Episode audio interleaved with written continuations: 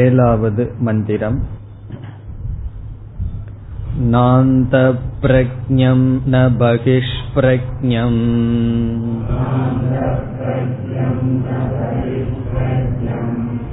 நோபயத ப்ரக்ஞம் ந ப்ரக்ஞானகனம்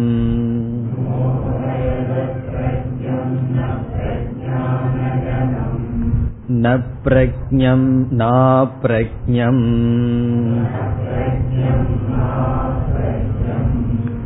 அதிருஷ்டம் அவ்யவஹார்யம் அக்ராஹ்யம்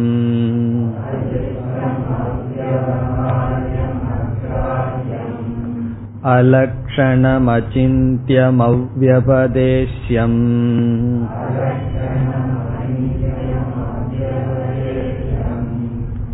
ஏகாத்ம பிரத்யயசாரம் பிரபஞ்சோபசமம்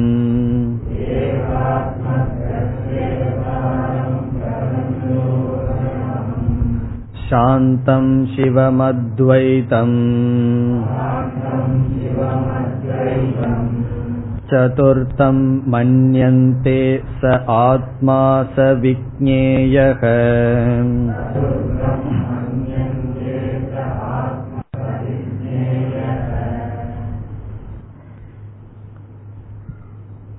நாந்த பிரக்ஞம் ந பகிஷ் பிரக்ஞம் என்ற பகுதியில் நிஷேத முகமாக, நிஷேதத்தின் மூலமாக ஆத்ம தத்துவமானது விளக்கப்பட்டது. நிஷேதம் என்றால் நீக்குதல் என்று பார்த்தோம்.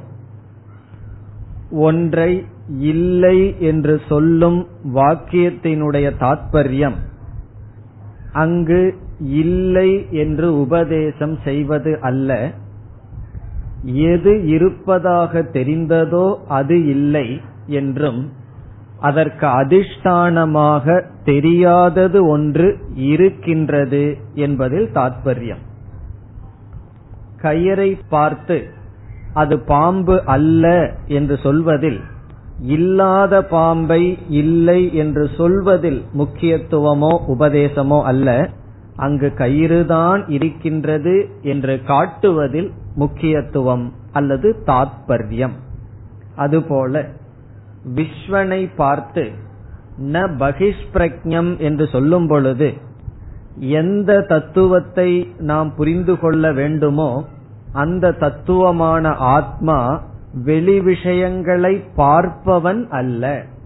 சப்ஜெக்ட் பார்ப்பவன் என்பது அனுபவிப்பவன் அல்ல, உள் விஷயத்தை அனுபவிப்பவன் அல்ல, அறியாமையை அனுபவிப்பவன் அல்ல என்று. பிறகு என்ன என்றால் வெறும் அறிவு சொரூபம்.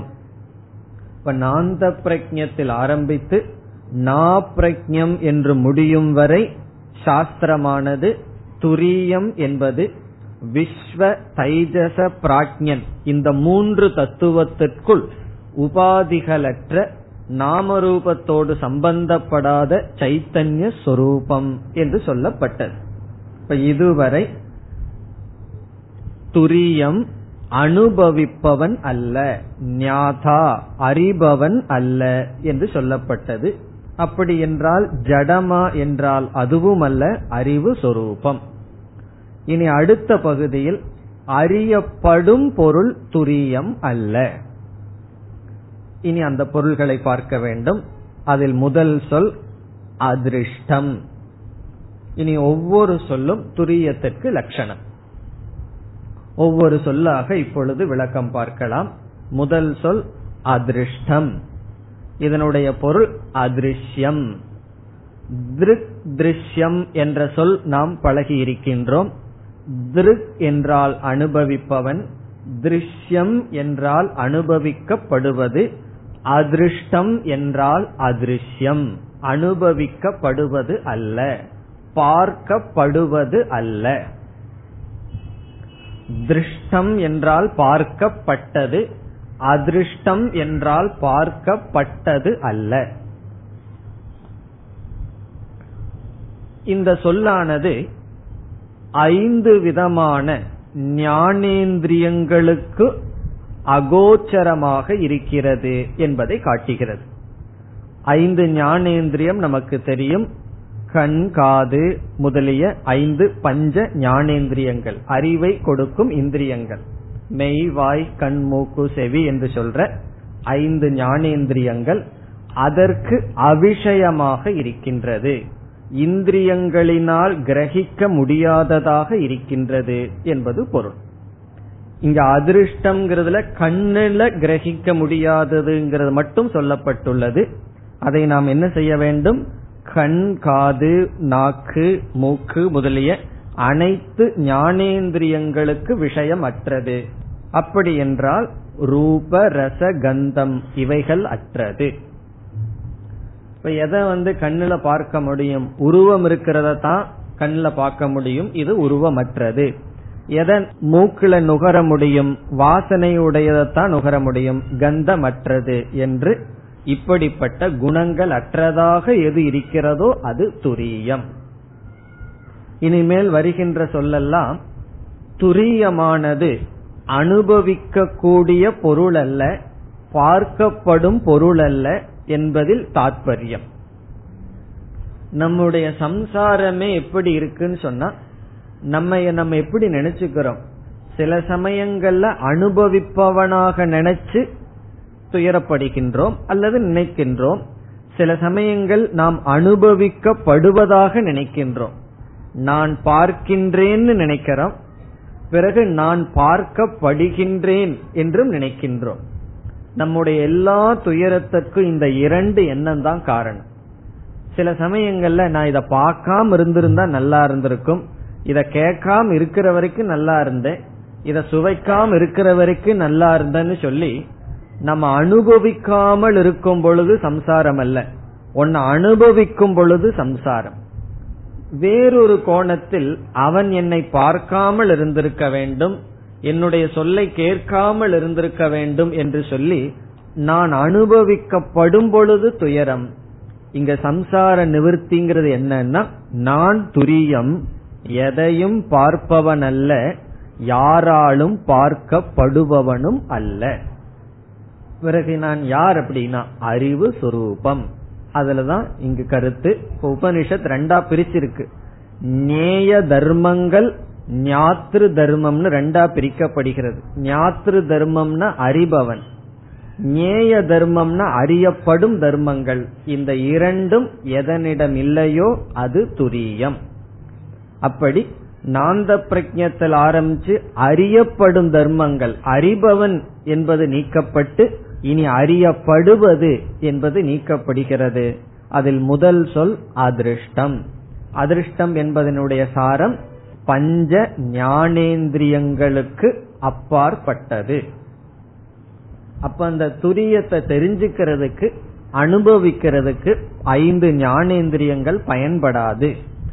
ஐந்து ஞானேந்திரியங்கள்னால எதையெல்லாம் அனுபவிக்கிறோமோ அது துரியம் அல்ல. ஞானேந்திரியத்தினால ஒருத்தரை பார்க்கிறேன்னு சொன்னா ஒருத்தருடைய உடலை பார்க்க முடியும், ஆத்மாவை, துரியத்தை பார்க்க முடியாது. இப்ப முதல் சொல் அதிருஷ்டம். அதிருஷ்டம் என்றால் தர்ஷனத்துக்கு விஷயம் அல்ல. அதே போல மீது எல்லாத்தையும் சேர்த்திக்கணும். பார்க்க முடியாது, கேட்க முடியாது, சுவைக்க முடியாது, தொட்டுணர முடியாது என்று பொருள். இனி அடுத்த சொல் அவ்யவஹாரியம். அவ்யவஹாரியம் என்றால் விவகாரத்துக்கு அப்பாற்பட்டது. விவகாரம்னா டிரான்சாக்சன், விவகாரத்துக்கு அப்பாற்பட்டது. இங்கு விவகாரம் என்பது பல கோணத்துல சொல்லலாம். சாஸ்திரத்தில் இரண்டு விதமாக விவகாரத்தை பிரிப்பார்கள். நம்ம செய்யற டிரான்சாக்சன், விவகாரம்னா டீலிங்ஸ், நம்ம செய்கின்ற செயல்கள், ஆக்டிவிட்டி, அத ரெண்டா பிரிப்பார்கள். ஒன்று ஹானம், இரண்டாவது உபாதானம். ஹான உபாதான ரூப விவகாரம்.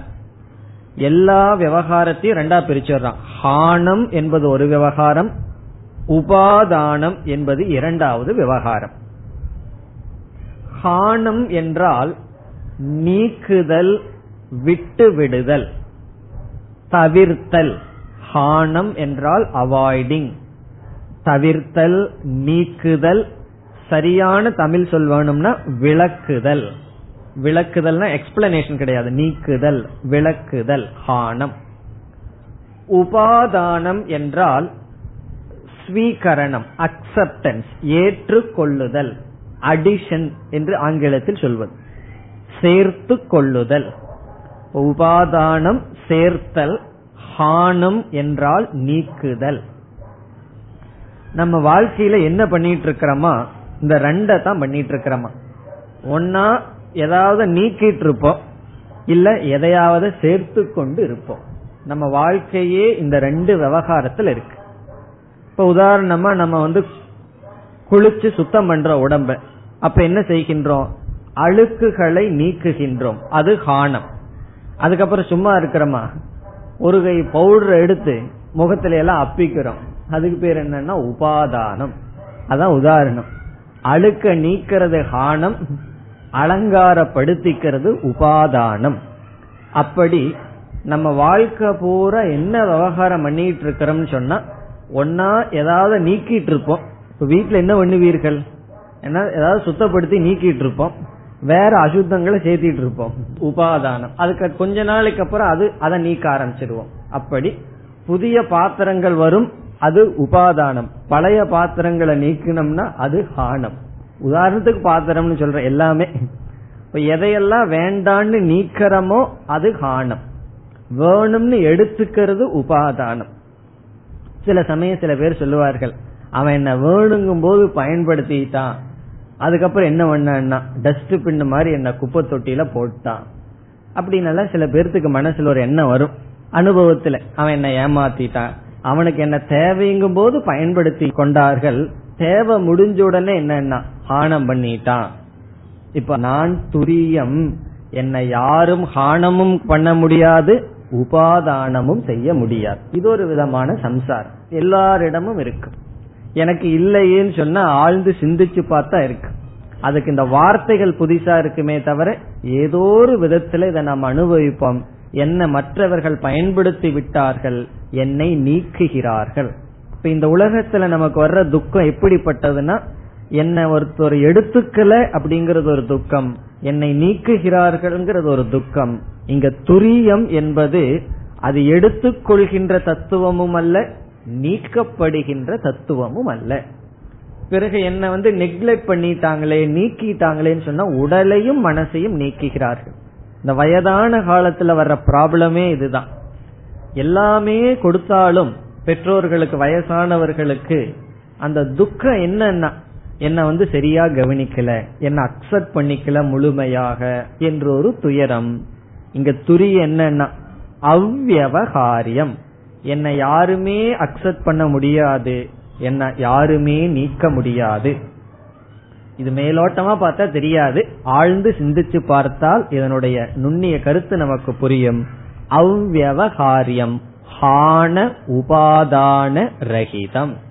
இந்த துரியம் என்பது எடுத்துக்கொள்வதற்கும் நீக்குவதற்கும் அப்பாற்பட்ட தத்துவம். இந்த உடல், மனம், பொருள்கள் இவைகளெல்லாம் என்ன செய்யலாம், ஹானம் பண்ணலாம், உபாதானம் செய்யலாம். ஒன்னால் நீக்கலாம், ஒன்னால் எடுத்துக் கொள்ளலாம். துரியமாகிய நான், என்னை யாரும் அக்செப்ட் பண்ண முடியாது, என்னை யாரும் ஏற்றுக்கொள்ள முடியாது, என்னை யாரும் நிராகரிக்க முடியாது. நம்மளுடைய துக்கமே என்ன, என்னை மற்றவர்கள் விட்டு விட்டார்கள், நிராகரித்து விட்டார்கள். அது நம்ம உடம்புல நல்ல ஆரோக்கியம் இருக்கும் போது, பணத்தை எல்லாம் சம்பாதிச்சிட்டு இருக்கும் போது இந்த துக்கம் வராது. இவைகளெல்லாம் சென்றதுக்கு அப்புறம் நேச்சுரலா உலகம் அதை செய்யும். அது உடலை செய்யும் போது, மனதை செய்யும் பொழுது அது நம்மை செய்ததாக நினைக்கின்றோம். இங்கு துரியத்துக்கு என்ன லட்சணம், ஆன உபாதான விவகார ரகிதம். அதுதான் அவ்வியவகாரியம். எப்பொழுதெல்லாம் அந்த துக்கம் மனசுல வருதோ அப்ப இந்த சொல்லு வந்து நிக்கணும். அது அப்படி நின்னா அதற்கு பேர் நிதித்தியாசனம். இந்த சம்சாரம் வர வர பிரம்மத்துக்குரிய லட்சணம், ஆத்மாவுக்குரிய லட்சணம் மனதில் வந்து நிக்க வேண்டும். அது ஆகவே அவ்வியவகாரியம். இனி அடுத்த சொல் அக்ராஹ்யம். இங்கு கிரகணம் என்பது கையினால் எடுத்துக்கொள்வது, கை என்பது கர்மேந்திரியம். அக்ராஹ்யம் என்ற சொல் கர்மேந்திரிய அகோச்சரம், கர்மேந்திரியங்களினால் கிரகிக்கப்படாதது. கிரகணம்னா கையில கர்மேந்திரியத்துல கிரகிப்பது. அக்ராஹ்யம் என்றால் கர்மேந்திரியங்களினால் கிரகிக்கப்படாத தத்துவம். அதிருஷ்டம் என்ற சொல்லினால் ஞானேந்திரியங்களினால் கிரகிக்கப்படாதுன்னு பார்த்தோம். அக்ராஹ்யம் என்ற சொல்லினால் கர்மேந்திரியங்களினால் எது கிரகிக்க முடியாதோ அது அக்ராஹ்யம். அவ்வியவகாரியம்னு சொன்னா பொதுவா விவகாரத்துக்கு அப்பாற்பட்டது. விவகாரத்துக்கு அப்பாற்பட்டதுன்னு படிச்சுட்டு போயிட்டா நமக்கு ஒன்னும் தெரியாது. நான் விவகாரத்துக்கு அப்பாற்பட்டவன். இந்த உடல் மனசெல்லாம் விவகாரத்துக்கு உட்பட்டது. இனி அடுத்த சொல் அலக்ஷணம். அலக்ஷணம் என்றால் அனுமானத்தினால் அறியப்படாதது, அனுமான அகோச்சரம். அனுமானத்திற்கு அப்பாற்பட்டது. இங்கு லக்ஷணம் என்ற சொல் லட்சியதே அனேன இது லக்ஷணம் லிங்கம் என்று சொல்வார்கள். அதாவது மலையை பார்க்கின்றோம், ஒரு பெரிய பர்வதத்தை பார்க்கின்றோம். அந்த மலை தூரத்திலிருந்து பகல் வேளையில பார்க்கும் பொழுது புகையை மட்டும் பார்க்கின்றோம். பிறகு ஒரு ஞானத்தை நாம் அங்கு அடைகின்றோம், நெருப்பு இருக்கின்றது என்ற ஞானம். அந்த ஞானத்தை நாம் அடைய ஞானேந்திரியமான கண் நமக்கு துணையாக இல்லை. ஏன்னா அந்த நெருப்பை நம்ம அங்க பார்க்கல. பிறகு கண்ணுல பார்க்காமல் ஞானேந்திரியத்தினுடைய துணை இல்லாமல் எப்படி ஞானம் வந்ததுன்னு சொன்னா அங்கு புகை என்கின்ற லிங்கம் அடையாளம். அதனால அனுமானம் செய்கின்றோம், எங்கெல்லாம் புகை இருக்கிறதோ அங்கெல்லாம் நெருப்பு என்று. அப்ப அந்த புகைக்கு பெயர் லிங்கம் அல்லது அடையாளம். இந்த இடத்துல அந்த புகைய லட்சணம் என்று சொல்லப்படுகிறது. அலக்ஷணம் என்றால் இப்படிப்பட்ட அடையாளங்கள் அற்றது, அதை ட்ரேஸ் பண்ணவே முடியாதுன்னு அர்த்தம். இந்த துரியத்தை வந்து எந்த விதமான அடையாளத்தின் மூலமாகவும் அறிய முடியாது. ஒருவர் வீட்டுக்கு போகணும்னா நம்ம அடையாளம் கேட்கிறோம் அல்லவா, அது எப்படி இருக்கும் அப்படின்னு சொல்லி. அப்ப என்ன செய்யறோம், அந்த அடையாளத்தினுடைய துணை கொண்டு, அந்த அடையாளத்தை தான் லிங்கம்னு சொல்றது, துணை கொண்டு அடைகின்றோம். அப்படி துரியத்தை அடைய முடியுமான்னா முடியாது. அதனாலதான் கஷ்டமா இருக்கு. துரியத்தை ஏன் அப்படி அடைய முடியல, சுலபமா ஏன் இல்லைன்னு சொன்னா அது அனுபவம் பிரத்யக்ஷத்துக்கும் அப்பாற்பட்டதா இருக்கு, அனுமானத்துக்கும் அப்பாற்பட்டதாக இருக்கின்றது. இப்ப அலக்ஷணம் என்றால் அனுமானத்திற்கு அப்பாற்பட்டதாக இருக்கின்றது துரியம், ஆத்ம தத்துவம். இப்ப இதுல இருந்து நமக்கு என்ன கிடைக்கிறதுன்னு சொன்னா, அதிருஷ்டம்ங்கிற சொல்லல பிரத்யக்ஷ பிரமாணத்துக்கு அப்பாற்பட்டது. பிரத்யக்ஷ பிரமாணம்னா ஐந்து ஞானேந்திரியங்கள் வழியா எந்த அறிவை அடையிறமோ அந்த அறிவை கொடுக்கிற பிரமாணத்துக்குள்ள துரியம் வராது. பிறகு பிரத்யக்ஷ பிரமாணம் செயல்படாத பொழுது நாம தர்க்கத்தை பயன்படுத்தி யுக்தியை பயன்படுத்தி சில ஞானத்தை அடையிறோம், அதற்கும் அப்பாற்பட்டது, அனுமானத்துக்கும் அப்பாற்பட்டது என்று பார்த்தோம். இனி அடுத்த சொல் அதிருஷ்டம், அவ்யவகாரியம், அக்ராஹ்யம், அலக்ஷணம். அலக்ஷணம்ங்கிற சொல்லும் அதிருஷ்டம்ங்கிற சொல்லும் பிரத்யக்ஷ அனுமான அகோச்சரம் என்பதை காட்டுகிறது. இனி அடுத்த சொல் அசிந்தியம். சிந்தியம் என்றால் எண்ணங்களுக்கு உட்பட்டது, மனதினால் அனுபவிக்க கூடியது. அசிந்தியம் என்றால் எண்ணங்களுக்கு அப்பாற்பட்டது, வெறும் எண்ணங்களினால் கிரகிக்க முடியாதது. எப்படி என்றால், அன்பு என்ற சொல் இருக்கிறது, பொறாமை என்ற சொல் இருக்கின்றது, துவேஷம் என்ற சொல் இருக்கிறது. இந்த சொல்லை சொன்னவுடன் ஒவ்வொரு சொல்லுக்கும் நமக்கு அர்த்தம் புரிகின்றது. காரணம் என்ன, அன்பு என்பதை நம்ம ஐந்து ஞானேந்திரியங்கள் வழியா பார்க்கல, அதே சமயத்துல அனுமானமும் பண்ணல, ஒரு அடையாளத்தின் மூலியமாவும் தெரிஞ்சுக்கல. ஆனா எல்லாருடைய மனதில் அந்த உணர்வு இருப்பதனால் நம்மால் உணரக்கூடியதாக இருக்கிறது.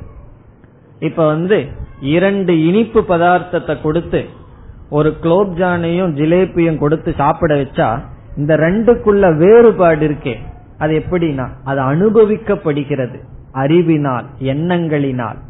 அத வந்து நம்ம வாயில சொல்ல முடியாது, அனுமானமும் பண்ண முடியாது. அப்படி சில உணர்வுகள் எல்லாம் நம்முடைய மனதுக்கு கோச்சரமாக இருக்கிறது. பிரத்யக்ஷ அனுமானத்திற்கு அப்பாற்பட்டு மனதில் அந்த கரணத்தில் உள்ள உணர்வுகள் அந்த கரணத்தினாலேயே அனுபவிக்கப்படுகிறது. அப்படி துரியத்தை அனுபவிக்க முடியாது. இப்ப துரியம்ங்கிறது வந்து மனதுல இருக்கின்ற ஒரு விதமான ஃபீலிங், உணர்வு அல்ல. சில சமயம் நம்ம நினைச்சுக்கோம், தியானத்துல உட்காரும் போது ஒரு விதமான உணர்வு வந்தா அது துரியமான, அதுவும் அல்ல. இப்ப மனதுல அனுபவிக்கிற ஒரு ஸ்டேட், ஒரு அனுபவம் துரியம் அல்ல. இப்படியே துரியம் அல்ல அல்லன்னு சொல்லிட்டு போனா பிறகு என்னதான் துரியம்னு சந்தேகம் வரப்போகுது. கடைசியில நான் தான் துரியம்னு சொல்ல போறோம். அது ஏற்கனவே சொன்ன கருத்தும் தான். இப்ப அச்சிந்தியம் என்றால் எண்ணங்களில் அனுபவிக்கின்ற விஷயம் அல்ல. பிறகு என்னதான் துரியம்னு சொன்னா அந்த எண்ணங்களை அனுபவிக்கிறமே, அந்த எண்ணங்களுக்கு அறிவை கொடுப்பதாக துரியம் இருக்கிறது. மனசக மனக, மனதிற்கு மனமாக இருக்கின்றது. மனம்ங்கிறது சாஸ்திரப்படி ஜடமானது. ஜடமான மனதிற்கு ஒரு அறிவு வந்ததுனாலதான விதவிதமான உணர்வுகள் அனுபவிக்கின்றது. இச்சா, துவேஷ, சுகம், துக்கம், இப்படி உணர்வுகள் எல்லாம் மனதில் அனுபவிக்க எது காரணம்? அது துரியம். இந்த துரியம் அனுபவ விஷயமாக இல்லை. அல்லது மனதிலுள்ள எண்ணங்களை பிரகாசப்படுத்துவதாக துரியம் இருக்கிறது, மனதினுடைய எண்ணங்களுக்கான விஷயமாக இல்லை. நம்ம மனசுல எத்தனையோ எண்ணங்கள் இருக்கு, அந்த எண்ணங்களையெல்லாம் எது பிரகாசப்படுத்துகிறதோ அது துரியம். அந்த எண்ணங்கள் என்ன செய்கிறது? பொருளை பிரகாசப்படுத்துகிறது. இந்த புஸ்தகத்தை பார்க்கும் பொழுது எண்ணமானது புஸ்தகத்தை பிரகாசப்படுத்துகிறது. அந்த எண்ணங்களை, விருத்திகளை எது பிரகாசப்படுத்துகிறது என்றால் நான் அல்லது ஆத்மா அல்லது துரியம். அந்த விருத்திக்கு விஷயமாக இல்லை, விருத்தியை பிரகாசப்படுத்துவதாக இருக்கிறது. அதுதான் அச்சிந்தியம் என்ற சொல்லில் சொல்லப்படுகிறது. சிந்தனைக்குரிய விஷயமாக இல்லை. சிந்தியம்னா சிந்தனை குறிவது, எண்ணங்களுக்கு விஷயம். அச்சிந்தியம்னா அவ்விதம் இல்லை. அப்ப இதுவரைக்கும் என்ன பார்த்திருக்கோம்? அதிருஷ்டம், அவ்யவகாரியம், அக்ராஹ்யம், அலக்ஷணம், அச்சிந்தியம். இனி அடுத்த சொல் அவ்யபதேஷ்யம். வியபதேசக என்றால் வாக்கினால் விளக்கக்கூடியது, அவ்யபதேசம் என்றால் வாக்கால் விளக்க முடியாதது. அவ்யபதேசம் என்றால் வாக் அகோச்சரம், சப்த பிரமாணத்தினாலும் விளக்க முடியாது. வாக் அகோச்சரம்னா வாக், வாக்குனா இந்த இடத்துல சப்த பிரமாணம், சப்த பிரமாணத்தினாலும் முடியாது. இதுல இருந்து என்னென்ன பிரமாணம் இருக்கு? அத்தனை பிரமாணத்துக்கும் விஷயம் அல்லன்னு ஆயாச்சு. பிரத்யக்ஷ பிரமாணத்துல துரியத்தை காட்ட முடியாது, அதிருஷ்டம். அனுமானத்தினால துரியத்தை காட்டலாம்னா துரியம் விஷயமாகுமானா அலிங்கம், அலக்ஷணம். இங்க அலக்ஷணம்னு சொல்லப்பட்டது. சரி, மனதுக்குள்ளையாவது கிரகிச்சுக்க முடியும்னா அச்சிந்தியம். சாஸ்திரத்தினாலயோ அல்லது வேற ஏதாவது சப்தத்தினால விளக்க முடியுமானா அதுவும் கிடையாது. அவ்யபதேசம். வியபதேசகன இப்படி என்று விளக்கி கூறுவது, அவ்யபதேசம்னா விளக்கி கூற முடியாது. இப்படி சொன்ன உடனே என்ன சந்தேகம் நமக்கு வரும்? அப்ப ஏன் கஷ்டப்பட்டுட்டு பேசிட்டு இருப்பீர்கள்? அதுக்கு நான் கஷ்டப்பட்டு கேட்கணும். உங்களுக்கு வேலை இல்லைன்னா பேசிட்டு இருக்கலாம், நான் ஏன் கஷ்டப்பட்டு கேட்டுட்டு இருக்கணும்? என்ன சாஸ்திரம் சொல்லி இருக்கு? அவ்யபதேசம், வாயால விளக்க முடியாது. பேசாம தட்சிணாமூர்த்தி மாதிரி உட்கார்ந்துட்டு, பேசாம அந்த சிஷியர்கள் போல வந்து உட்கார்ந்துட்டு போக வேண்டியதுதானே என்ற சந்தேகம் நமக்கு வரும். இப்ப இந்த இடத்தை எப்படி புரிந்து கொள்ள வேண்டும் என்று பார்க்கலாம். பல கோணங்கள்ல இதற்கு பதில் இருக்கு. ஒரு கோணத்தை இப்ப பார்க்கலாம், மற்ற கோணங்கள்ல வேற ஏதாவது இடத்துல சிந்திக்கலாம். சாஸ்திரமானது துரியத்தை விளக்குகின்ற பிரமாணமா அல்லவா என்பது கேள்வி. ஆத்மாவை விளக்க சாஸ்திரம் பிரமாணமா? என்ன பதில் சொன்னாலும் நம்ம மாட்டிக்குவோம். பிரமாணம் என்று சொல்லிவிட்டால், சாஸ்திரம் வந்து துரியத்தை விளக்குகிறதுன்னு சொல்லிவிட்டால், பிரமாணத்திற்கு விஷயம்னு சொன்னா அது பிரமேயம், அனுபவிக்கப்படுவது. பிரமேயம்னு சொல்லிட்டாவே அது அனித்தியமாய், ஏன்னா அனுபவிக்கப்படுவது பிரமாணத்திலிருந்து வேறானது, பூர்ணமாக இருக்க முடியாது. இப்ப சாஸ்திரங்கிற பிரமாணத்தினால துரியம் விளக்க முடியும் சொல்லிவிட்டால், துரியம் ஞேய வஸ்து, அறியப்படுகின்ற தர்மத்திற்குள் ஒன்றாகிவிடும். சரி, இந்த பிரச்சனையிலிருந்து தீர்வு காண சாஸ்திரம் வந்து துரியத்தை விளக்காதுன்னு சொன்னா எதுக்கு நான் சாஸ்திரத்தை எடுக்கணும்? இப்ப கண்ணுனால துரியத்தை பார்க்க முடியாதுன்னா நீ கண்ணை விட்டுறேன், காதுனாலையும் நாக்குனாலையும் துரியத்தை தெரிஞ்சுக்க முடியாதுன்னா நாக்குல நமக்கு விசுவாசம் இல்லை. அப்படி சாஸ்திரம் விளக்க முடியாதுன்னு சொன்னால் பிறகு எதுக்கு நான் சாஸ்திரத்தை கையாளணும்? துரியத்தை அடையிறதுக்கு வேற ஏதாவது வழிய பார்க்கணுமே தவிர சாஸ்திரத்துக்கு வர முடியாமல் போகும். ஔபனிஷதம் புருஷம்ங்கிற உபனிஷத் வாக்கம் பொய்யாயிரும். ஔபனிஷதம்னா என்ன? அந்த புருஷனுக்கு ஒரு பெயர், ஆத்மாவுக்கு. உபனிஷத் ஏவ கம்யம், உபனிஷத்தினால் எது அடையப்படுகிறதோ அது ஆத்மான்னு சொல்லியிருக்கு. அது பொய்யாகிவிடும். இப்ப இந்த சூழ்நிலையில நம்ம எப்படி இத வந்து ரெக்கன்சைல் பண்ணுவோம், தீர்வு காணுவோம் என்றால் பல விதங்கள் இருக்கிறது. அதுல ஒரு விதம் என்னவென்றால், இந்த ரெண்டும் ஒரு கோணத்துல உண்மையாக எடுத்துக் கொள்கின்றோம். சாஸ்திரம் துரியத்தை விளக்குகின்றது, அதுவும் ஒத்துக்கிறோம். சாஸ்திரம் துரியத்தை விளக்க முடியாது, அதையும் ஏற்றுக்கொள்கிறோம். எப்படி என்றால், எந்த ஒரு பிரமாணமும் பிரமேயமான வஸ்துவை சாதாரணமாக நேரடியாக விளக்கும். இப்ப கண்ணு வந்து இந்த கிளிப்பினுடைய வர்ணத்தை பச்சை கலர் அப்படின்னு சொல்லி நேரடியா காட்டும். எந்த ஒரு பிரமாணமும் ஒரு பொருளை அந்த பிரமாதாவுக்கு வேறாக, அனுபவிப்பவனுக்கு வேறாக ஒரு கருவியாக இருந்து நேரடியாக நமக்கு காட்டும். அப்படித்தான் எல்லா பிரமாணத்தினுடைய பிரவருத்தியும் இருக்கிறது. ஆனால் இந்த ஆத்ம விஷயத்தில் ஆத்மாவை பற்றி விளக்க வருகின்ற பிரமாணமான உபனிஷத் இதுதான் ஆத்மா என்று யாரிடம் ஆத்மாவை காட்ட விரும்புகின்றதோ அவனை தனியாக வைத்து இது ஒரு பிரமாணமாக இருந்து ஆத்மாவை ஒரு பிரமேயமாக காட்டவில்லை. மற்ற பிரமாணமெல்லாம் என்ன செய்கிறது? பிரமாணம்னா ஞானத்தை கொடுக்கும் கருவி. ஞானத்தை கொடுக்கும் கருவியை பயன்படுத்துபவனுக்கு பிரமாதான்னு பார்த்திருக்கோம். இந்த சொல்லலாம் ஞாபகம் இருந்தா தான் இது புரியும். பிரமாதான ஞானத்தை பயன்படுத்துபவன், பிரமாணத்தை பயன்படுத்துபவன். பிரமாணத்தை பயன்படுத்துகின்ற பிரமாதாவை நிறுத்தி தனியாக பிரமாணம் ஒரு பிரமேயத்தை, ஒரு பொருளை காட்டுது.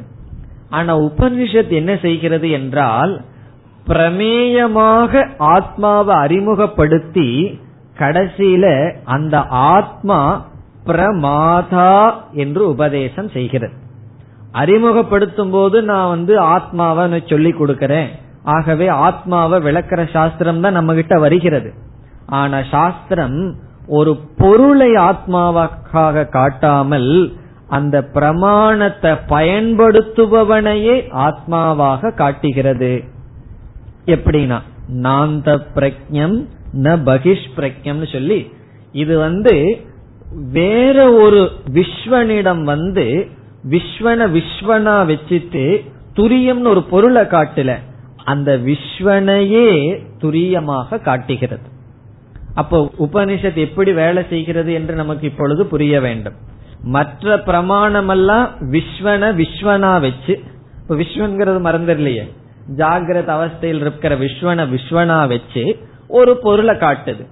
ஆனா வேதாந்தம்ங்கிற பிரமாணம் எதை நமக்கு காட்ட விரும்புகிறதோ அது விஸ்வனைத்தான் காட்டுகிறது, அது பிரமாதாவை தான் காட்டுகிறது. எப்படின்னா, நீ பிரமாதா அல்ல, பிரமாதாவுக்கு பிரமாதா அறிவு சொரூபம் என்று ஆத்மாவை இந்த பிரமாணம் நேரடியாக பொருளாக காட்டவில்லை, பிரமேயமாக உபதேசிக்கவில்லை, பிரமாதாவாகவே உபதேசிக்கிறது. இதிலிருந்து என்ன கிடைக்குதுன்னு சொன்னா, இப்படி உபதேசிக்கிறதுக்கு ஒரு பிரமாணம் இல்லைன்னா இந்த ஞானம் நமக்கு வராது. இப்போ உபனிஷத்தை தவிர வேற எந்த இடத்துக்கு போனாலும் நான் யாருங்கிற ஞானம் வராது. ஆகவே பிரமாதாவை பற்றிய துரியம்ங்கிற ஞானத்தை கொடுக்கிறதுக்கு உபனிஷத் தேவை. ஆகவே உபனிஷத் பிரமாணம். ஆனால் மற்ற பிரமாணங்களைப் போல விஷயமாக காட்டாததனால் அப்பிரமேயம் அல்லது பிரமேயம் அல்ல. உபனிஷத் எப்படி புரிஞ்சுக்கிறோம்னு சொன்னா, உபனிஷத் பிரமாணம். காரணம், உபனிஷத்தினால் பிரமாதாவினுடைய சொரூபம் அறியப்படுகிறது, ஏதோ ஒரு பிரமேயத்தின் சொரூபம் அறியப்படவில்லை. பிரமாதா உபனிஷத்தை எவன் கையாள வருகின்றானோ அவனுடைய சொரூபமே அறியப்படுகிறது. கண்ணாடி போல, கண்ணாடியில வந்து மற்ற பொருள்கள் தெரியுது, சில சமயம் நம்ம முகத்தைய பார்க்கலாமே, அப்படி கண்ணாடி வந்து பார்க்கிறவனையே பார்க்கிறவனுக்கு காட்டுவது போல் உபனிஷத் என்ற பிரமாணம் உபனிஷத் பிரமாணத்தை கையாளுபவனை காட்டுவதனால் அது பிரமேயம் அல்ல, பிரமேயமாக ஒன்றை காட்டவில்லை. ஆகவே உபனிஷத் பிரமாணம் அது பிரமாணமாக இருந்த போதிலும் மற்ற பிரமாணங்களை போன்ற பிரமாணம் அல்ல. காரணம் என்ன? இது வந்து ஒரு பொருளாக நமக்கு காட்டவில்லை. அதனாலதான் உபனிஷத் பிரமாணம் மட்டும் ரொம்ப பெக்கூலியரான பிரமாணம். இத பிரமாணம்னு புரிந்து கொள்வதற்கே ரொம்ப வருஷம் ஆகுது ரொம்ப பேர்த்துக்கு. உபனிஷத் படிச்சிட்டு இருக்கும் போதே இது ஞானத்தை கொடுக்கிற கருவி என்று தெரிவதில்லை. காரணம் என்னன்னு சொன்னா, இது அப்படிப்பட்ட ஒரு பிரமாணம். நமக்கு சாதாரணமா ஒரு பிரமாணத்திடம் போனா நம்ம நம்ம பிரமாதாவாகவே வச்சுட்டு அதை கையாளுவோம். உபனிஷத்துக்கிட்ட மட்டும் போனா நம்மளுடைய பிரமாதிருத்துவத்தையே நாம் இழந்துருவோம். அதனாலதான் உபனிஷத்துக்கிட்ட போனா என்ன ஆகும்னா செத்து போய்விடுவோம். காரணம் என்ன? எவன் வந்து போறானோ உபனிஷத்தை கையாளலான் அவன் இருக்க மாட்டான், அவனை உபனிஷத் நீக்கி விடுகின்றது. இதெல்லாம் மற்ற ரிலீஜன்ல வேற விதமா சொல்லுவார்கள். ஒரு குரு வந்து சிஷ்யன் கிட்ட நான் கத்திய கொண்டு வர்றேன் அப்படின்னு வேற ரிலீஜன்ல சொல்லியிருக்கு. அதனுடைய அர்த்தம் என்னன்னு சொன்னா, நீ என்னிடம் வந்தா சந்தோஷமா இருக்க மாட்டேன், ஒன்றையே நான் அழிக்கின்ற ஒரு ஆயுதத்தை நான் வைத்துள்ளேன் என்றெல்லாம் சொல்வார்கள். இதெல்லாம் ஒரு மிஸ்டிக் ஸ்டேட்மெண்டா இருக்கு, நம்ம சாஸ்திரத்துல சம்பிரதாயமாக இருக்கிறது. இப்போ உபனிஷத் என்பது பிரமாணம், பிரமாதாவை தெரிந்து கொள்ள. அதே சமயத்தில் உபனிஷத் ஆத்மாவை ஒரு பொருளாக ஆக்காத காரணத்தினால் இந்த தோஷம் ஒன்றும் வராது. நம்ம என்ன தோஷம் வருதுன்னு சொன்னோம், பிரமாணமா இருந்தா அது பிரமேயம் ஆயிருமேனா. உபனிஷத் பிரமாணத்தினுடைய விஷயம் பிரமேயம் அல்ல, அது பிரமாத்தினுடைய சொரூபம். பல கோணங்கள்ல இதுக்கு பதில் சொல்ல, ஒரு கோணத்தினுடைய பதில் இது. ஆகவே அவ்வியபதேசியம். அவ்வியபதேசியம் என்றால் வாக்கால் நேரடியாக விளக்க முடியாது. நம்ம கண்ணுக்கு அப்பாற்பட்டதையும் வாக்கினால சொல்லலாம். உதாரணமாக வேதத்துல சொர்க்கத்தை பத்தி சொல்லியிருக்கு, அது வாக்கில சொல்லப்பட்ட விஷயம், நம்மால் அனுபவிக்க முடியாததையும் வாக்கால சொல்லலாம். ஆனால் இங்கு பேசப்படுகின்ற துரியம் ஒவ்வொரு அனுபவத்துக்கும் ஆதாரமாக இருக்கின்ற தத்துவம் சைத்தன்ய சொரூபம், அவ்வியபதேசியம். இனி அடுத்த சொல் ஏகாத்ம பிரத்யயசாரம். துரியத்தை பற்றி இவ்வளவு தூரம் நாம் படிக்கும் பொழுது ஒரு சந்தேகம் நமக்கு வரலாம். என்ன சந்தேகம் என்றால், அதாவது விளக்கத்தை கேட்ட சந்தேகம் வராது, விளக்கம் கேட்காம படிச்சுட்டு வந்தா ஒரு சந்தேகம் வரும். அல்லது விளக்கத்தை கேட்கும் போது வேற எங்காவது நம்ம மனசு போயிருந்தாலும் சந்தேகம் வரும். திடீர்னு வந்து தைஜசனா மாறி இருந்தோம், பிராக்கினா மாறிட்டோம்னு வச்சுக்கோமே கிளாஸ்ல, அப்ப இந்த சந்தேகம் வரலாம். என்ன சந்தேகம் என்றால், அதிருஷ்டம், அவ்யவகாரியம், அக்ராஹ்யம், அலட்சணம், அச்சிந்தியம், அவ்யபதேசம் எல்லாம் என்ன பண்ணிருக்கோம், இல்ல இல்ல இல்லைன்னே சொல்லிட்டு வந்திருக்கோம். இது சொல்றத ஒரு பெரிய பொருளை வச்சுட்டு நம்ம என்ன பண்ணிருக்கிறோம், இல்ல இல்ல இல்லைன்னே சொல்லிட்டு வந்திருக்கோம். அப்ப வந்து என்ன சந்தேகம் வரலாம்னா, சூன்யத்துவ பிரசங்கம் வரலாம். சூன்யம்னா ஒண்ணுமே இல்லாததுதான் துரியமா. பெரிய பெரிய சிந்தனைவாதிகள் பௌத்தர்கள், புத்த மதத்தை சேர்ந்தவங்கள சாதாரண ஆள்கள் கிடையாது. அவங்க ஷிப்ட் போட்டு சிந்திச்சவர்கள். நம்ம வந்து ஷிப்ட் போட்டு வேலை செய்யற மாதிரி அவங்க முழு பிரெயினையே யூஸ் பண்ணவங்க. அவர்களே விழுந்து விட்டார்கள். கடைசியில என்ன சொன்னாங்கன்னா, சூன்யம்தான் ஆத்மான்னா. இது இப்படி சொல்லணும்னா அவன் ரொம்ப சிந்திச்சிருக்கணும். நம்ம வந்து அவங்கள ரொம்ப சுலபமா சொல்லிடுறான், அவனெல்லாம் முட்டாள்னு சொல்லி. அப்படி சொல்ற அளவுக்கும் கூட நம்ம சிந்திக்கலன்னு அர்த்தம். ஆத்மா சூன்யம்னு ஒருத்தன் சொல்றானே, அவன் எவ்வளவு தூரம் சிந்திச்சுதான் அப்படி சொல்ல முடியும். ஆனா அதற்கு மேல அவன் சிந்திக்காம போயிட்டான். காரணம் என்னன்னா, அங்க சித்த சுத்தியும் ஸ்ரத்தையும் இல்லாத காரணத்தினால். இப்ப இந்த வரைக்கும் படிக்கும் பொழுது அதிர்ஷ்டத்தில் ஆரம்பிச்சு அவ்யபதேசம் வரைக்கும் படிச்சோம்னா, புத்த மதவாதியே என்ன சொல்லுவான், எங்களுடைய சூன்யத்தினுடைய லட்சணம் தான் இங்க சொல்லியிருக்கு. நம்ம வந்து வேதாந்தத்தினுடைய நோக்களை படிக்காம பார்த்தோம்னா இதெல்லாம் சூன்யத்தினுடைய லட்சணம். சூன்யம் அதிருஷ்டம். சூன்யத்தை பார்க்க முடியுமோ? சூன்யம் விவகாரம் பண்ண முடியுமா? இல்லாததை எடுத்து அவ்யவகாரியம், சூன்யம் அலட்சணம். சூன்யத்தை இதுதான் சொல்ல முடியுமா? அதுவே சூன்யம். அதையும் வாக்கால சொல்ல முடியாது. இப்ப சூன்யம்னா என்ன, இல்லாதது. இல்லாததை பத்தி என்ன பேச முடியும்? அது ஏதாவது எடுக்க முடியுமா, விட முடியுமா? ஆகவே சூன்யத்துவ பிரசங்கம் வருதுன்னு உபநிஷத்துக்கே பயந்துக்குது. இப்ப இல்லாததை நீக்குன்னு சொல்லி, இப்ப நம்ம வந்து தலையில ஏதோ ஒரு கட்டி டாக்டர் கிட்ட நீக்கணும்னு சொல்லி போய் தலையை கொடுத்துட்டோம். அவர் அப்படியே நீக்கிட்டே வரும்போது அப்புறம் பார்த்தா தலையே இல்லைன்னு வச்சுக்கோமே. அப்படியே கொஞ்சம் கொஞ்சமா அறுத்துட்டே வர்றாரு. உள்ள இன்னும் கொஞ்சம் அறுக்கலாம் அறுக்கலாம்னா கடைசியில தலையே எடுத்துட்டாருனா அப்புறம் என்ன இருக்குன்னா, அப்படி துரியத்திடம் என்னமோ போய் சேர்ந்துடுது அனாத்மா. அனாத்மாவை நீக்க போக நீக்க போக துரியமும் சேர்ந்து போயிடுதுன்னு என்ன நிக்கும்னா சூன்யம் நிக்கும். அந்த இடத்துல இந்த சொல் வருகிறது. எந்த சொல்? ஏகாத்ம பிரத்யய சாரம். இதுவரைக்கும் நிஷேத முகமான சொற்கள். துரியத்திடம் வேண்டாத்தது போய் சேர்ந்துடுது, நாம ரூபம் போய் சேர்ந்துருக்கு, அதெல்லாம் நீக்கிட்டு வந்தாச்சு. இப்படியே நீக்கும் பொழுது நம்ம நீக்கிறதுலயே தாற்பயமா இருந்து இருக்கிறத விட்டுருவோம். சில சமயம் அப்படி ஆயிரும். சில தப்பான கருத்தை மாணவர்கள் புரிஞ்சுக்குவாங்கன்னு சொல்லி நிஷேதம் பண்றதுலயே போய் போய் அதுலயே நம்ம வந்து இருந்து பிறகு எது தத்துவம்ங்கிறத சொல்ல மறந்துடுவோம். உபனிஷத் அதை மறக்கவில்லை. இதுவரைக்கும் நிஷேதமுகமா பேசிய உபனிஷத் இனி விதிமுகமாக பேசுகிறது. நிஷேதமுகம் விதிமுகம்னு படிச்சிருக்கிறமே. நிஷேதமுகம்னா துரியத்திடம் அறியாமையில் ஏற்றுவிக்கப்பட்டது நீக்கப்பட்டு இனி எது துரியம், அந்த துரியத்தை எப்படி கிரகிக்க வேண்டும் என்ற கருத்தை விளக்குகின்ற சொல் ஏகாத்ம பிரத்யய சாரம். நிஷேத முகத்துல என்ன செய்கின்றோம்? அனாத்மாவை நீக்குகின்றோம். விதிமுகத்தில் என்ன செய்கின்றோம்? ஆத்ம தத்துவத்தை நாம் விளக்குகின்றோம் நேரடியாக, அங்கு லக்ஷணா என்ற முறையில். இனி இந்த சொல்லினுடைய அர்த்தம் என்னன்னு பார்க்கலாம்.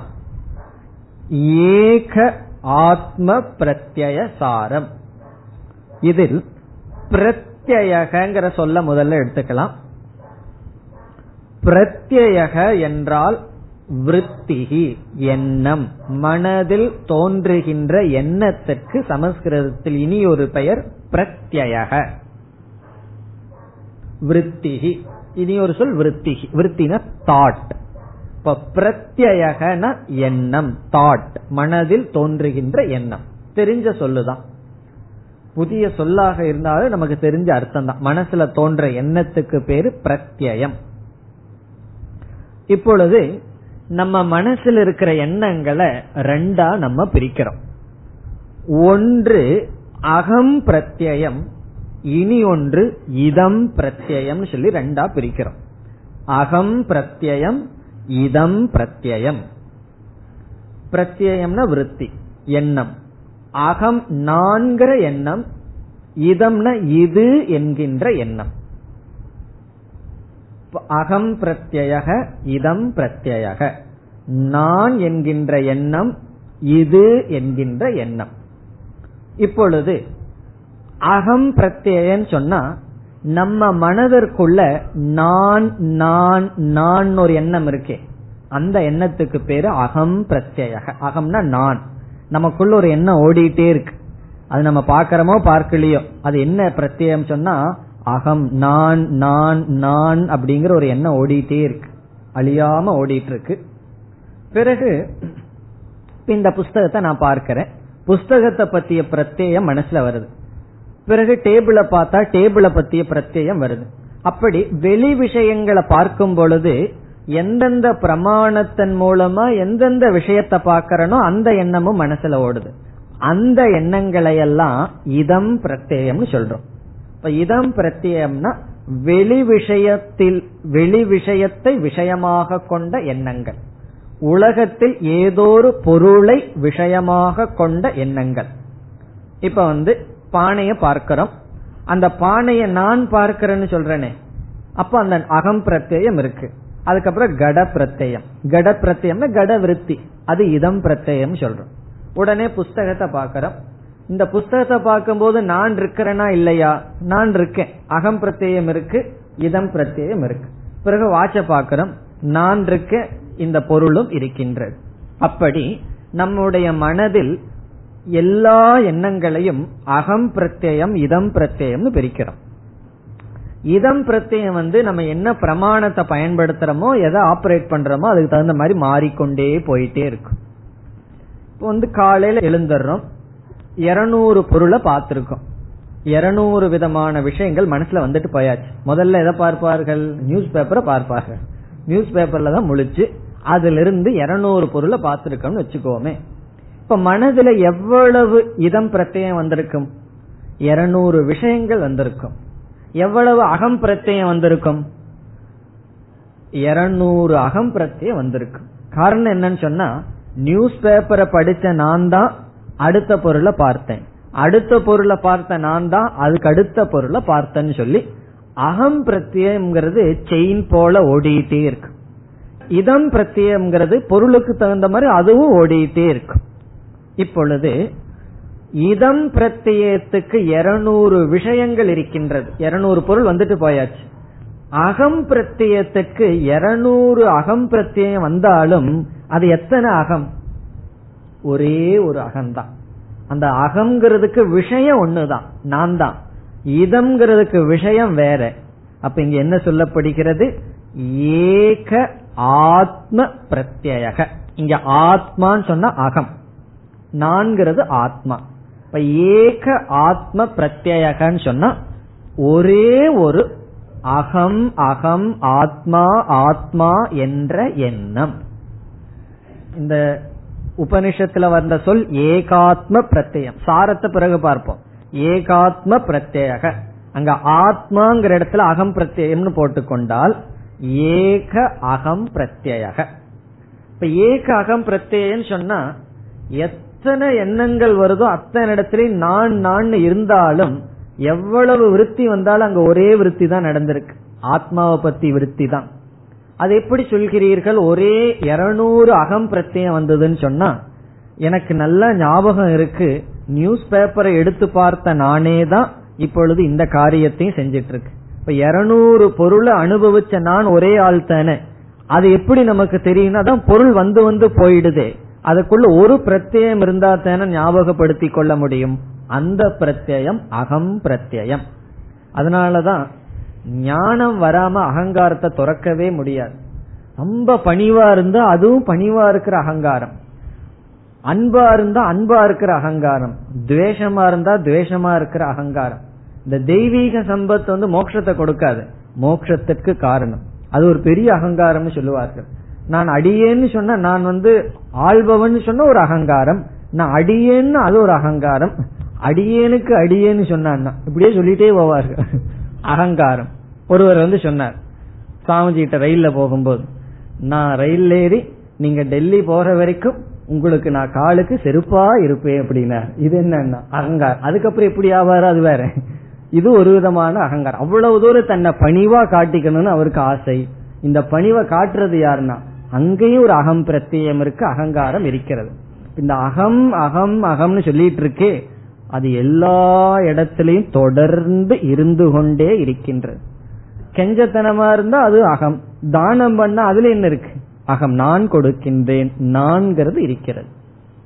என்ன சாரம்னா இந்த அகம்ங்கிறது ஏக்கம்ங்கிறதுல முக்கியத்துவம் இருக்கு. அப்ப ஏகக ஏவ ஆத்ம பிரத்யக ஏகாத்ம பிரத்யக.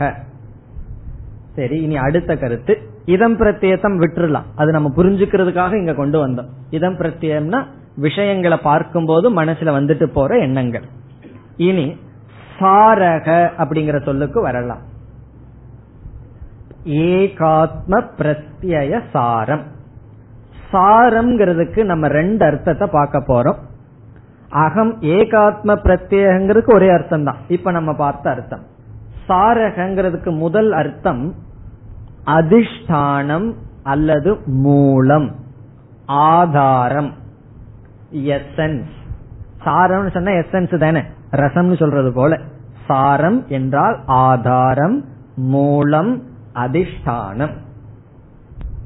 எதற்கு மூலம் நீங்களே சொல்லிடலாம். ஏகாத்ம பிரத்யயஸ்ய சாரம், ஒன்றாக இருந்து கொண்டிருக்கின்ற நான் நான் நான் என்ற எண்ணத்துக்கு எது சாரமோ எது மூலமோ அது துரியம். இப்ப நான் நான் ஒரு பிரத்யேயம் இருக்கே, அது எத்தனை பிரத்யேயம்? ஏகம். ஒன்றாக இருந்து கொண்டிருக்கின்ற நான் நான் நான் என்ற எண்ணங்களுக்கு எது சாரம், எது அதிஷ்டானம், எது மூலம், எது விஷயம், அது துரியம். இதம் பிரத்யத்துக்கு எது விஷயம்? இப்ப பானைய பார்த்தன்னா அது பானை. இத ஒரு இதம் பிரத்யத்துக்கு பானை விஷயம், ஒரு இதம் பிரத்யத்துக்கு நியூஸ் பேப்பர் விஷயம், ஒரு இதம் பிரத்யத்துக்கு புஸ்தகம் விஷயம். அப்படி இதம் பிரத்யத்தினுடைய சாரம் பிரபஞ்சம், நாம ரூபங்கள். அகம் பிரத்யத்தினுடைய சாரம் துரியம். இப்ப துரியம்னா என்னன்னா நம்ம மனசுக்குள்ள நமக்கு தெரியாம நான் நான் ஒன்னு ஓடிட்டு இருக்கு. அது வினயமா இருக்கிற நானாகட்டும், அல்லது அகங்காரமா இருக்கிற நானாகட்டும், தெய்வீக சம்பத்துடையவனாகட்டும், ஆசுரி சம்பத்த உடையவனாக இருக்கட்டும், தர்மவான் அதர்மவான், எல்லா இடத்திலயும் நான் நான் ஒன்னு இருக்கேன். அந்த நான் என்பதனுடைய சாரம், நான் என்பதனுடைய விஷயம், அது துரியம். பிறகு எப்படிப்பட்ட நான்? அதெல்லாம் மித்தியா, நான் துரியம். ரொம்ப சுலபமானதா ரொம்ப கஷ்டம். துரியம்ங்கிறது ரொம்ப சுலபம். காரணம் என்ன தெரியுமா? நான் துரியம், அதோட ஃபுல் ஸ்டாப். இதுக்கு மேல ஒண்ணு வேண்டாம். தேவையில்லாத நினைக்கிறதுனாலதான் கஷ்டம் வந்துடுது. எப்ப நம்ம கன்ஃபியூஸ் பண்ணுவோம்னா அதிகமா சிந்திச்சாதான் கன்ஃபியூஸ் பண்ணுவோம். கிளாஸ்ல சொல்றது அப்படியே கேட்டா ஒரு கன்ஃபியூஷனும் வராது. சிந்திக்க ஆரம்பிச்சோம்னா கன்ஃபியூஷன் வரும். இப்ப துரியம் என்னன்னா ஒரு எண்ணமும் நம்ம மனசுல வந்து தொந்தரவு பண்ணாம வெறும் நான்கிறதோட ஃபுல் ஸ்டாப் வச்சோம்னா அதுதான் துரியம். நான் இப்படி அப்படின்னு சொன்னா அது சம்சாரம் ஆயாச்சு. இப்ப துரியம் என்றால் ஏகாத்ம பிரத்யய சாரம். ஏகக ஆத்ம பிரத்யக ஏகாத்ம பிரத்யக, ஒரே ஆத்ம பிரத்யம் அகம் பிரத்யம், அதற்கு மூலம். இது வந்து சாரம்ங்கிறதுக்கு ஒரு அர்த்தம். இனி சாரம்ங்கிறதுக்கு இரண்டாவது அர்த்தம் பிரமாணம். சாரம்ங்கிற சொல்லுக்கு இரண்டாவது பொருள் பிரமாணம். இந்த இடத்துல ஏகாத்ம பிரத்யமே துரியத்திற்கு பிரமாணமாக இருக்கிறது. ஏகாத்ம பிரத்யக ஏவ சாரம் பிரமாணம் எஸ்ய துரியஸ்ய. எந்த துரியத்திற்கு அகம் பிரத்யம் பிரமாணமாக இருக்கிறதோ. இந்த புத்த மதவாதிகள் வந்து நம்மிடம் சூன்யம் தான் இருக்குன்னு சொன்னா நம்ம என்ன சொல்றோம்? ஆத்மான்னு ஒன்னு இருக்கே, அதுக்கு என்ன பிரமாணம், அதுக்கு என்ன அத்தாட்சி, அது எப்படி நீ சொல்லுவேன்னு சொன்னா நம்ம பதில் சொல்றோம், உனக்குள்ள ஆத்ம பிரத்யம் ஒன்னு இருக்கல்லவா, நான் நான் நான் சொல்லிட்டு அந்த பிரத்யம்தான் பிரமாணம். எதற்கு? ஆத்மா துரியம்னு ஒண்ணு இருப்பதற்கு. சூன்யம்னு ஒண்ணு இருந்ததுன்னா அது வந்து சூன்யம் சூன்யம் தான் சொல்லணும். இப்ப சூன்யம்னு ஒண்ணு இல்ல, சூன்யம்ங்கிறது உன்னுடைய கற்பனை, சூன்யம்ங்கிறது கிடையாது. ஆத்மா இருக்கு, அந்த ஆத்மாவுக்கு என்ன பிரமாணம்னு சொன்னா அகம் பிரத்யயம்தான் பிரமாணம். நம்ம மனசுல ஓடிக்கின்ற இந்த நான் நான்கிற எண்ணம் தான் ஆத்மாவினுடைய அஸ்தித்வம், சத்தா, அதற்கு பிரமாணம். இப்ப ஏகாத்ம பிரத்யேசாரத்துக்கு ரெண்டு அர்த்தம். ஒரு அர்த்தம் என்ன, ஒரு ஆத்ம நான் ஒன்றாக இருக்கின்ற நான் என்ற எண்ணத்திற்கு ஆதாரம், முதல் அர்த்தம். இரண்டாவது பொருள், நான் என்ற எண்ணத்துக்கு எண்ணமே பிரமாணமாக இருப்பது துரியம். இப்ப துரியம் என்பது நான் என்ற எண்ணமே பிரமாணத்தை பிரமாணமாக கொண்டது. ஏகாத்ம பிரத்யேக ஏவசாரம் பிரமாணம் எதற்கு, துரியத்துக்கு. இப்ப இந்த இதுல என்ன செய்கின்றது உபனிஷத், துரியம்னு ஒண்ணு இருக்கு அது நேரடியாக காட்டுகிறது. இதுவரைக்கும் அது எது இல்லை இல்லைன்னு சொல்லி இப்பொழுது நேரடியாக காட்டுகின்றது ஏகாத்ம பிரத்யய சாரம். இனி அடுத்த சொல் பிரபஞ்சோபசமம். இது ஒரு முக்கியமான சொல், பிரபஞ்ச உபசமம். பிரபஞ்சோபசமம் என்ற சொல், இந்த ஒரு சொல்லுடைய விளக்கம்தான் கௌடபாதருடைய இரண்டாவது அத்தியாயம். இரண்டாவது அத்தியாயம்னா இரண்டாவது நூல். அவர் அடுத்தது என்ன எழுத போறார், முதல்ல வந்து ஆகம பிரகரணம் எழுதி பிறகு அடுத்ததாக வைத்திய பிரகரணம் சொல்லி அடுத்த சாப்டர் எழுத போறார். அந்த அடுத்த சாப்டரே இந்த ஒரே ஒரு சொல்லினுடைய விளக்கம். அதனால இந்த ஒரு சொல் இங்க புரியலன்னு சொன்னா ஒரு சாப்டர் மூலம் பார்க்க போறோம். பிறகு மூணாவது சாப்டர் என்ன பண்ண போறார், அத்வைத பிரகரணம்னு எழுத போறார். அந்த சொல்லு இங்கேயே வரப்போகிறது. பிரபஞ்சோபசமத்துக்கு அடுத்தது சாந்தம் சிவம் அத்வைதம். இப்ப அத்வைதம் இங்க இருக்கிற சொல்லினுடைய விளக்கம் கௌடபாதருடைய தேர்ட் சாப்டர். இங்க பிரபஞ்சோபசமம் அப்படிங்கிற சொல்லினுடைய விளக்கம் கௌடபாதருடைய செகண்ட் சாப்டர். இப்ப ரெண்டாவது அத்தியாயம் வந்து இந்த ஆகம பிரகரணம் முடிச்சதுக்கு அப்புறம் பார்க்க போறோமே, அந்த முழு அத்தியாயத்துல இந்த ஒரு சொல்ல நம்ம புரிய வைக்கிறதுக்கு அவர் பாடுபடுகிறார். அவரே அவ்வளவு பாடுபடும் போது நம்ம புரிஞ்சுக்கிறதுக்கு பாடுபடணுமா பாடுபடக்கூடாதா? பாடுபடணும். அது என்னன்னா பிரபஞ்சோபசமம், அதனுடைய அர்த்தத்தை பார்த்துட்டு விளக்கத்தை பிறகு பார்க்கலாம். பிரபஞ்சம் சொன்னா இந்த உலகம், நம்ம அனுபவிக்கிற இந்த உலகம் தான் பிரபஞ்சம். உபசமம் என்றால் அபாவம், கிடையாது, நான் எக்ஸிஸ்டன்ஸ், இல்லாமை. உபசமம் சொன்னா இல்லாமை. ரொம்ப முக்கிய பவர்ஃபுல் வார்த்தை இது. என்ன சொல்லுதுன்னு சொன்னா துரியம் என்பது எந்த இடத்தில் பிரபஞ்சம் இல்லையோ அது துரியம். பிரபஞ்சஸ்ய அபாவம் எஸ்மின், எந்த இடத்தில் உலகத்தினுடைய இல்லாம இருக்கிறதோ அது துரியம்.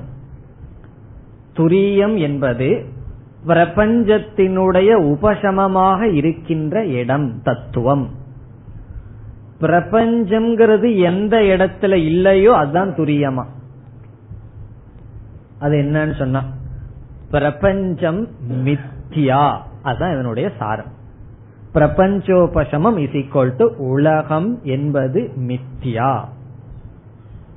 பிரபஞ்ச மித்யாத்துவம், பிரபஞ்சம் என்பது மித்யா, அதுதான் இந்த சொல்லினுடைய சாரம். இது தெரிஞ்சதுதானே, எத்தனையோ உபநிஷத்துல மித்யா மித்யான்னு படிச்சிருக்கிறமே சொல்லி இருக்கிறமேன்னு சொல்லலாம். சொல்லலாம் மித்யா மித்யான்னு வாயில சொல்லலாம், ஆனா சொல்லிட்டு இருக்கும் போதே கோபம் வந்துடும். காரணம் என்ன தெரியுமோ, மித்யான்னு சொல்லலாம், மித்தியான்னு கூட ஓரளவு புரிஞ்சுக்கலாம், ஆனா இந்த உலகத்துல மித்தியாத்துவ தர்சனத்தோட வாழ்றதுங்கிறது தான் மோட்சம். இந்த உலகத்துல எது மோட்சம்னு சொன்னா, முக்தின்னு சொன்னா என்னன்னா மித்தியா மித்தியான்னு கிளிப்புள்ள போல சொல்லிட்டு இருக்கிறோம் இல்லையா, அந்த சொல்லினுடைய அர்த்தத்தை புரிஞ்சு நம்ம சொல்லிட்டோம்னு சொன்னா அதுதான் மோட்சம். இல்ல அப்படின்னா கிளியும் கூட பழக்கினா சொல்லிடும், பிரபஞ்சம் மித்தியான்னு சொல்ல சொல்லுங்க, அதுவும் சொல்லிடும். சொல்றது மோட்சம் அல்ல, அல்லது இந்த உதாரணம் எல்லாம் சொல்லிடலாம். உதாரணம் எல்லாம் சொல்லி புரிய வைக்கிறதும் கஷ்டம் கிடையாது, புரிஞ்சுக்கிறது கஷ்டம். அப்படி புரிந்து அதுல நிக்கிறது தான் மோட்சம். இப்ப மித்யா அப்படிங்கிற சொல் பல முறை சாஸ்திரத்துல பார்த்ததுதான். சம்டைம் வேதாந்தத்தினுடைய ஃபர்ஸ்ட் கிளாஸ்ல ஆரம்பிச்சு கடைசி கிளாஸ் வரைக்கும் மித்தியாங்கிற சொல் ஓடிட்டே இருக்கும். கடைசி கிளாஸ்ல புரிஞ்சா உண்டு, இல்ல அப்படின்னா அடுத்த விரைவுல பார்க்க வேண்டியதுதான். அப்படி இந்த பிரபஞ்ச மித்தியாத்துவம் இருக்கே அது ரொம்ப கடினம். அந்த மித்தியாத்துவம் தான் இந்த சொல்லில் சொல்லப்படுகிறது. அது உபனிஷத் ரொம்ப அழகா சொல்லுது. துரியம் என்பது என்னவென்றால் எந்த இடத்தில் இந்த உலகம் இல்லையோ அது துரியமா. இவ்வளவு தூரம் நம்ம என்ன சொல்லியிருக்கோம், ஆத்மாவிடம்தான் உலகம் தோன்றியது, உபாதான காரணம் நிமித்த காரணம் மாயை வந்து ஆத்மாவை சார்ந்திருக்குன்னு எல்லாம் சொல்லியிருக்கோம். உபனிஷத் எல்லாத்தையும் நீக்கிட்டு கடைசி நிலையிலிருந்து பேசுது, எந்த விதமான பிரபஞ்சமும் உலகமும் பொருளும் நாமரூபங்களும் இல்லாத இடம் துரியம். துரியத்தினுடைய உபசமம், உபசமம்னா சாந்தி அல்லது இல்லாமை நிவர்த்தி அபாவம் துரியம். இதுவரைக்கும் என்ன செய்யப்பட்டது, இந்த உலகத்தை வச்சிட்டு இந்த உலகத்திலிருந்து வர்ற தர்மங்கள் எல்லாம் துரியத்துக்கு இல்லைன்னு சொல்லப்பட்டது. இந்த உடல்ங்கிறது உலகம், இந்த உடல் இருந்தா உடலினுடைய தர்மம் என்ன, அறிதல் அறியப்படுதல், அது துரியத்தில் இல்லைன்னு சொல்லப்பட்டது. இப்ப என்ன சொல்லுதுன்னா உடலே இல்லைன்னு சொல்லுது. உடல் இருந்தா தானே அதனால அறிதல் அறியப்படுதல் என்பது. இந்த உடலை வச்சுட்டு என்ன சொல்றச்சு, இந்த உடலினுடைய தர்மங்கள் எல்லாம் துரியத்துக்கு இல்லை, உலகத்தினுடைய தர்மங்கள் எல்லாம் துரியத்துக்கு இல்லை, அது வெளி விஷயத்தை பாக்கிறது இல்ல உள் விஷயத்தை பாக்கிறது இல்லைன்னு தான் சொல்லுச்சு. இப்ப என்ன சொல்லுது, வெளி விஷயமும் இல்ல உள் விஷயமும் இல்ல. விஷயம்னு இருந்தா தானே அதை பார்க்காதது துரியம், உள் விஷயத்தை பார்க்காதது துரியம், அஜ்ஞானத்தை பார்க்காதது துரியம்னு சொல்ல முடியும். இங்க என்ன சொல்லப்படுது, வெளி விஷயமும் கிடையாது உள் விஷயமும் கிடையாது, துரியம்னு என்னன்னா இவைகளெல்லாம் இல்லாத இடம் துரியம். இப்ப பிரபஞ்சோபசமம் என்பது துரியத்தினிடம் உலகம் இல்லை, உலகத்தினுடைய இல்லாத ஸ்தானம் துரியம். அது எப்படி என்ற விளக்கத்தை அடுத்த வகுப்பில் பார்க்கலாம். ஓம் பூர்ணமத பூர்ணமிதம் பூர்ணாத் பூர்ணமுதச்யதே பூர்ணஸ்ய பூர்ணமாதாய பூர்ணமேவாவசிஷ்யதே. ஓம் சாந்தி சாந்தி சாந்தி.